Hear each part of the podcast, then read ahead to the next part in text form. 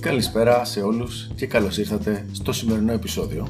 Είμαι ο Γιάννης από το Gentleman Only και σήμερα λοιπόν θα μιλήσουμε για ένα πάρα πολύ ενδιαφέρον θέμα. Ένα θέμα που απασχολεί πραγματικά όλο τον ιατρικό πληθυσμό. Όλοι μας έχουμε βρεθεί σε αυτή τη φάση. Δεν μπορώ να σκεφτώ κανένα γνωστό μου, ούτε φίλο, ούτε από τους ανθρώπους που είναι πάρα πολύ επιτυχημένοι με τις γυναίκες που σε κάποια στιγμή να μην έχουν βρεθεί μπροστά στο συγκεκριμένο δίλημμα. Και το δίλημμα αυτό είναι το εξής. Έχεις γνωρίσει κάποια κοπελίτσα, έχετε μιλήσει κάποιες φορές και θες να κανονίσεις να βγείτε έξω. Ανταλλάζετε λοιπόν μηνύματα και μονίμως όλο κάτι συμβαίνει τελευταία στιγμή.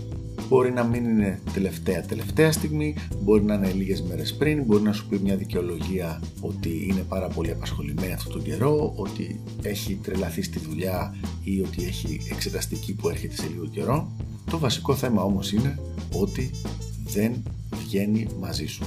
Και η ερώτηση λοιπόν που έχουμε και ακούμε συνέχεια στο Gentleman Only και τη βρίσκουμε συνέχεια μπροστά μας και από φίλους και από ανθρώπους που κοουτσάρουμε αλλά και από την προσωπική μας εμπειρία είναι τι κάνουμε σε αυτήν την περίπτωση. Δηλαδή πότε σταματάμε να προσπαθούμε εντός εισαγωγικών να βγούμε έξω με μια κοπέλα. Πότε λέμε δηλαδή φτάνει, δεν μπορώ να κάνω κάτι άλλο και να προσχωρήσουμε παρακάτω στο επόμενο κορίτσι που θα έχουμε γνωρίσει. Για να δούμε λοιπόν τι μπορούμε να κάνουμε για αυτή την περίπτωση. Μέχρι ενός σημείου τα πράγματα είναι σχετικά απλά. Οι γυναίκες, αν θέλουν να σε δούνε, αν είναι εγωιτευμένες από σένα, στη συντριπτική πλειοψηφία των περιπτώσεων θα είναι πολύ εύκολο το να βρεθείς μαζί τους. Αν δεν τις έχεις κερδίσει, θα είναι πολύ δύσκολο. Τώρα, δεν σημαίνει ότι επειδή μια κοπέλα δεν βγαίνει μαζί σου, δεν της αρέσεις, δεν σε γουστάρει που λέμε. Γιατί για να βγει μαζί σου και να γίνει κάτι μεταξύ σας, χρειάζονται δύο μεταβλητές. Η μία μεταβλητή είναι το να σε γουστάρει. Η άλλη μεταβλητή είναι το να είναι διαθέσιμη. Και αυτό είναι κάτι το οποίο το ξεχνάει πάρα πολλοί κόσμος. Δηλαδή, ότι μπορεί μια κοπέλα, την οποία την έχουμε γνωρίσει σε κάποιο συγκεκριμένο μέρος, να γουστάρει το κορίτσι, αλλά απλά σε εκείνη τη φάση να μην είναι διαθέσιμη. Για διάφορους λόγους. Αλλά ο πιο συνηθισμένος λόγος είναι ότι κάτι παίζει με κάποιον άλλον. Τώρα, αν το πρόβλημα δεν είναι ότι δεν σε γουστάρει, γουστάρει και φαίνεται από τη συμπεριφορά της, αλλά δεν είναι και το ότι παίζει με κάποιον άλλον, γιατί με κάποιο τρόπο έχεις ενημερωθεί ή έχεις καταλάβει ότι δεν παίζει κάτι τέτοιο, τότε υπάρχουν δύο-τρία ακόμα πράγματα τα οποία πρέπει να κοιτάξεις και τα οποία πρέπει να μπορέσεις να λύσεις προκαταβολικά. Δηλαδή, είναι δική σου δουλειά να επιληφθείς αυτών των πραγμάτων, έτσι ώστε να μπορέσεις να φύγουν από τη μέση σαν πιθανά προβλήματα. Και πάμε το πρώτο. Διαδικαστικά.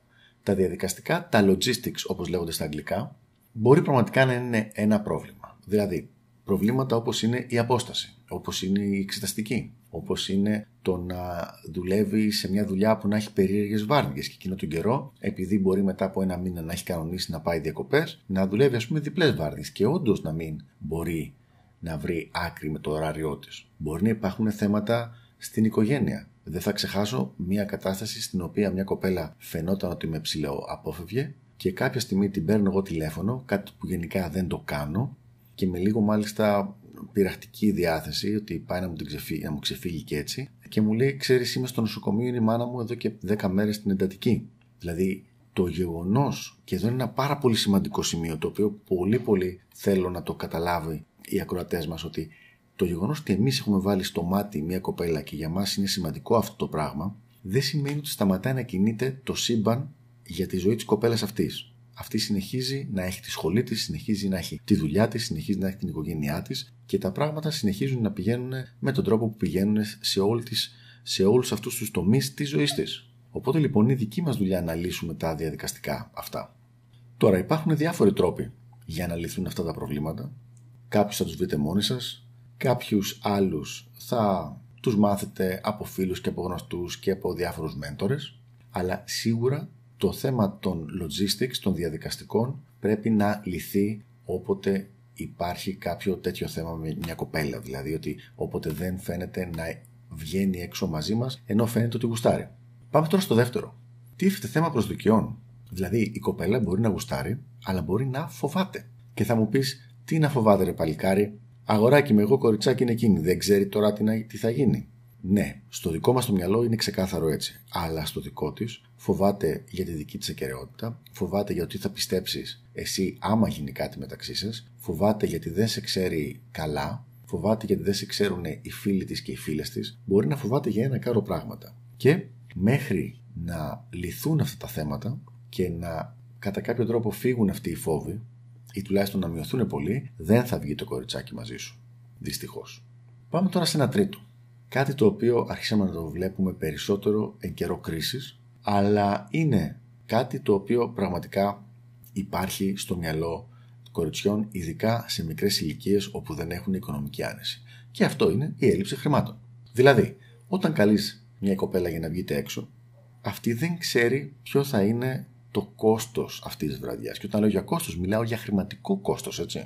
Δηλαδή, θα πάτε κάπου που να μπορεί απλά να πάρει μια μπύρα με τέσσερα ευρώ και να ξεμπερδέψει, ή θα την πάσει κάποιο πιο κυριλέ μαγαζί και δεν θα τη γλιτώσει και δεν έχει αρκετά λεφτά και θα πρέπει να ζοριστεί μετά. Θα μου πεις τι ηλίθιο πράγμα είναι αυτό τώρα, ε, δεν μπορεί να ρωτήσει, δεν μπορεί να το πει. Ναι, ντρέπεται. Αυτό είναι το πρόβλημα. Ντρέπεται να το πει και χίλιες φορές θα προτιμήσει να μην βγει καθόλου παρά να υπάρχει περίπτωση να γίνει κάτι τέτοιο. Σε διάφορα event που έχω κανονίσει κατά καιρούς και έχω κανονίσει κόσμο, κάποιες κοπέλες που δεν είχαν έρθει και είχαμε κοινές φίλες μετά, εκμυστηρεύτηκαν στις φίλες ότι «Ω καλά λέει, θα πάμε σε αυτό το event του Γιάννη που εκεί πέρα ανοίγουν μπουκάλια και είναι στα πριβέτα, τραπέζια και τέτοια, από εδώ από εκεί θα μας βγει κανένα πενηντάρικο το άτομο». Δηλαδή, προσοχή γιατί αυτό είναι πολύ σημαντικό σημείο. Δεν ρωτάει, δεν στέλνει το μήνυμα να πει «Γιάννη μου πόσο θα κοστίσει», θεωρεί από μόνη της ότι θα είναι πανάκριβο, οπότε λέει καλύτερα όχι. Και για να μην εκτεθεί κιόλας ότι δεν της λείπουν τα λεφτά, ξέρουμε όλοι πόσο θέλουν, θέλει ο κόσμος να πουλάει μουρή, δεν λέει τίποτα και απλά λέει όχι δεν θα μπορέσω, έχω κανονίσει κάτι άλλο. Σε αυτές τις περιπτώσεις πρέπει εμείς να βρούμε από πριν τον τρόπο για να λύσουμε αυτό το πρόβλημα προκαταβολικά.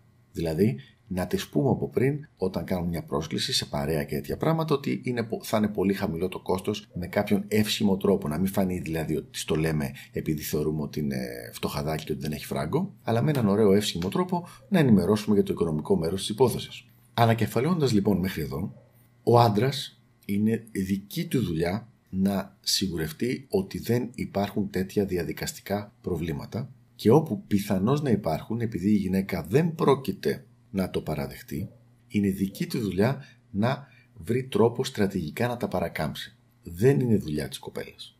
Καταλαβαίνω ότι δεν ακούγεται πολύ φεμινιστικό αυτό το πράγμα, ότι δεν ακούγεται πολύ δίκαιο για τον άντρα, αλλά δυστυχώς πραγματικά πολλές εκατοντάδες data points, σημεία αναφοράς που έχουμε, δείχνει ότι αυτό είναι το οποίο συμβαίνει. Όταν με το καλό κάποιος ή κάποιοι από εσάς έρθετε σε κάποια από τα σεμινάρια που κάνουμε, θα δείτε παραδείγματα τα οποία, για τα οποία μιλάμε πολύ πολύ συγκεκριμένα και για τα οποία προφανώς δεν μπορούμε να πούμε τώρα σε ένα podcast το οποίο θα ακούσει πολλοί κόσμος. Επιστρέφουμε λοιπόν. Αν λοιπόν τα έχεις κάνει όλα αυτά τα πράγματα, έχεις λύσει όλα τα προηγούμενα που είπαμε τα διαδικαστικά, ποιος είναι ο κανόνας, πότε τα παρατάς στην προσπάθεια με την κοπέλα. Προσωπικά της δίνω τρεις ευκαιρίες. Δηλαδή θα κάνω τρεις προσκλήσεις, οι οποίες δεν γίνονται, δεν γίνονται η μία μετά την άλλη και επίσης δεν είναι σε ακριβώς το ίδιο είδος event. Δηλαδή δεν την καλώ τρεις φορές σε ένα κλαμπ ας πούμε. Ο λόγος που δεν το κάνω αυτό είναι γιατί μπορεί η κοπέλα να μην είναι αρνητική στο να βγει, αλλά να μην θέλει να πάει σε κλαμπ. Οπότε να μην αρνηθεί στην πρόσκληση τη δική σου, αλλά να αρνηθεί την πρόσκληση τη δική σου για κλαμπ. Σε αυτή την περίπτωση, η δεύτερη πρόσκληση θα είναι για κάτι διαφορετικό. Μπορεί να είναι για κάποιο Latin ή μπορεί να είναι κάτι πιο πριβέ για ποτάκι οι δυο μας, για μια μπύρα ή κάτι τέτοιο, έτσι ώστε να δούμε πού μπορούμε να την πιάσουμε. Τρεις φορές λοιπόν θα γίνει αυτό το πράγμα. Όχι τη μία μετά την άλλη, με ενδιάμεσες κουβέντες, καιρό να περνάει ενδιάμεσα και πάει λέγοντας. Στην τρίτη φορά, αν δω ότι δεν μου πει ναι και την τρίτη φορά, της λέω «Ωραία, επειδή δεν μπορώ να σε βρω εγώ κάπου, πρότεινε μου κάτι εσύ για αυτή τη βδομάδα».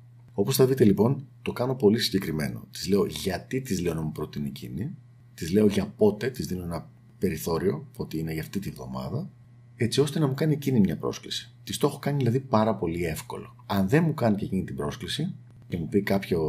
κάποια βλακεία, κάποια τάκα το στυλ, ε, εντάξει θα σου πω το βλέπουμε ή κάτι τέτοιο, μετά σταματάω οποιαδήποτε προσπάθεια για να βγω μαζί της. και τη βάζω ας πούμε σε μια λίστα, ας το πούμε, δεν είναι επίσημη λίστα, στην οποία εγώ κάθε δύο τρεις μήνες μπορεί να της στείλω ένα μήνυμα για κάτι χρόνια πολλά, καλή χρονιά, να σε χαιρόμαστε αν είναι γενέθλια και τέτοια πράγματα. Αυτό για ποιο λόγο συμβαίνει? Γιατί δεν λες, α, εσύ χτύρ και εσύ και ο γρύλος σου και τα λοιπά που μας έπρεξες εδώ πέρα? Γιατί μπορεί όλος, όλο αυτό το πράγμα, αυτές οι δικαιολογίες που σου λέει, να είναι επειδή κάτι παίζει με κάποιον, όπως είπαμε. Και αυτό το κάτι παίζει με κάποιον, μετά από μερικούς μήνες, είναι πάρα πολύ πιθανό να έχει τελειώσει. Όταν με το καλό λοιπόν αυτό το κάτι έχει τελειώσει, τότε το κορίτσι θα είναι πάλι έτοιμο για να αρχίσει να κοιτάει γύρω-γύρω και τι πιο ωραίο από εσένα που έχεις κρατήσει αυτή την έστω και υποτυπώδη επαφή και έχεις δείξει ότι δεν έχεις εκνευριστεί, ότι δεν έχεις τσαντιστεί, ότι δεν κρατάς μούτρα και τέτοια πράγματα. Ποια είναι τα πιο συνηθισμένα λάθη λοιπόν που κάνουν οι άντρες σε ένα τέτοιο σκηνικό? Συνήθως όταν η κοπέλα τους λέει όχι για πρώτη φορά, αρχίζουν να, να τα παίρνουν λίγο μαζί της, λες και η κοπέλα τους χρωστάει να βγει μαζί τους. Μετά σταματάνε να της μιλάνε και απλά μετά από λίγες μέρες στέλνουν μια πρόσκληση, ξανά πρόσκληση. Δηλαδή η κουβέντα, άμα τη δει κάποιος, ας πούμε ότι μιλάνε στο Facebook, είναι μια πρόσκληση, χιλόπιτα, και μετά από κάτω μια-δύο μέρες μετά μια άλλη πρόσκληση πάλι. Αυτό λοιπόν είναι το αντίστοιχο με το να προσπαθεί κάποιος να σου πουλήσει ένα προϊόν επισταμμένα. Ακόμα και να μην είσαι αρνητικός του προϊόν, αρχίζεις να στραβώνεις που ο άλλος σε βλέπει απλά σαν πελάτη. Και μετά το ξανακάνουν και το ξανακάνουν, μπας και πετύχουν κάποια στιγμή την κοπέλα που να πει ναι. Μετά από τέσσερις πέντε έξι προσκλήσεις, δεν έχει σημασία ο αριθμός, τσατίζονται και εκεί σταματάνε να μιλάνε τελείως την κοπέλα ή μάλλον κάνουν και κάτι πιο αντιδραστικό, όπως το να τη σβήσουν ή να την μπλοκάρουν ή και μερικές φορές να τη βρίσουν κιόλας. Όλα αυτά λοιπόν μειώνουν απίστευτα τις πιθανότητες στο να μπορέσει να γίνει κάτι με το κοριτσάκι. Η καλύτερη τακτική είναι αυτή η οποία είπαμε πιο πάνω και η οποία κρατάει σε ένα έλεγχο την όλη κατάσταση. Και αυτή η τακτική και πάρα πολλές άλλες υπάρχουν, οι οποίες φέρνουν στατιστικά τα καλύτερα δυνατά αποτελέσματα. Κοιτάξτε, όποιος σας πει ότι υπάρχει ένας τρόπος και ότι ακολουθώντας αυτά τα δύο ή τρία βήματα θα σου κάτσει οποιαδήποτε κοπέλα θέλει στη ζωή σου, σου λέει ψέματα και προσπαθεί απλά να σου φάει τα λεφτά. Αυτό δεν σημαίνει ότι δεν υπάρχουν μεθοδολογίες οι οποίες είναι βασισμένες στην επιστήμη και οι οποίες μπορούν να σε βοηθήσουν πάρα πολύ στο να φέρεις καλύτερα αποτελέσματα. Εμείς εδώ στην παρέα του Gentleman Only, δύο τρεις φορές το χρόνο κάνουμε κάποια δωρεάν σεμινάρια, για τα οποία δεν υπάρχει καμία χρέωση, γι' αυτό είναι και δωρεάν, στα οποία μπορείτε να έρθετε και να γνωριστούμε και να ακούσετε κάποια ενδιαφέροντα πράγματα που σίγουρα θα σας βοηθήσουν στα επόμενα βήματά σας με τις γυναίκες και με το ποσοστό επιτυχίας που έχετε γενικότερα στα οικονομικά. Αυτά λοιπόν από μένα για σήμερα. Είμαι ο Γιάννης από το Gentleman Only και τα λέμε στην επόμενη παρουσίαση. Γεια χαρά!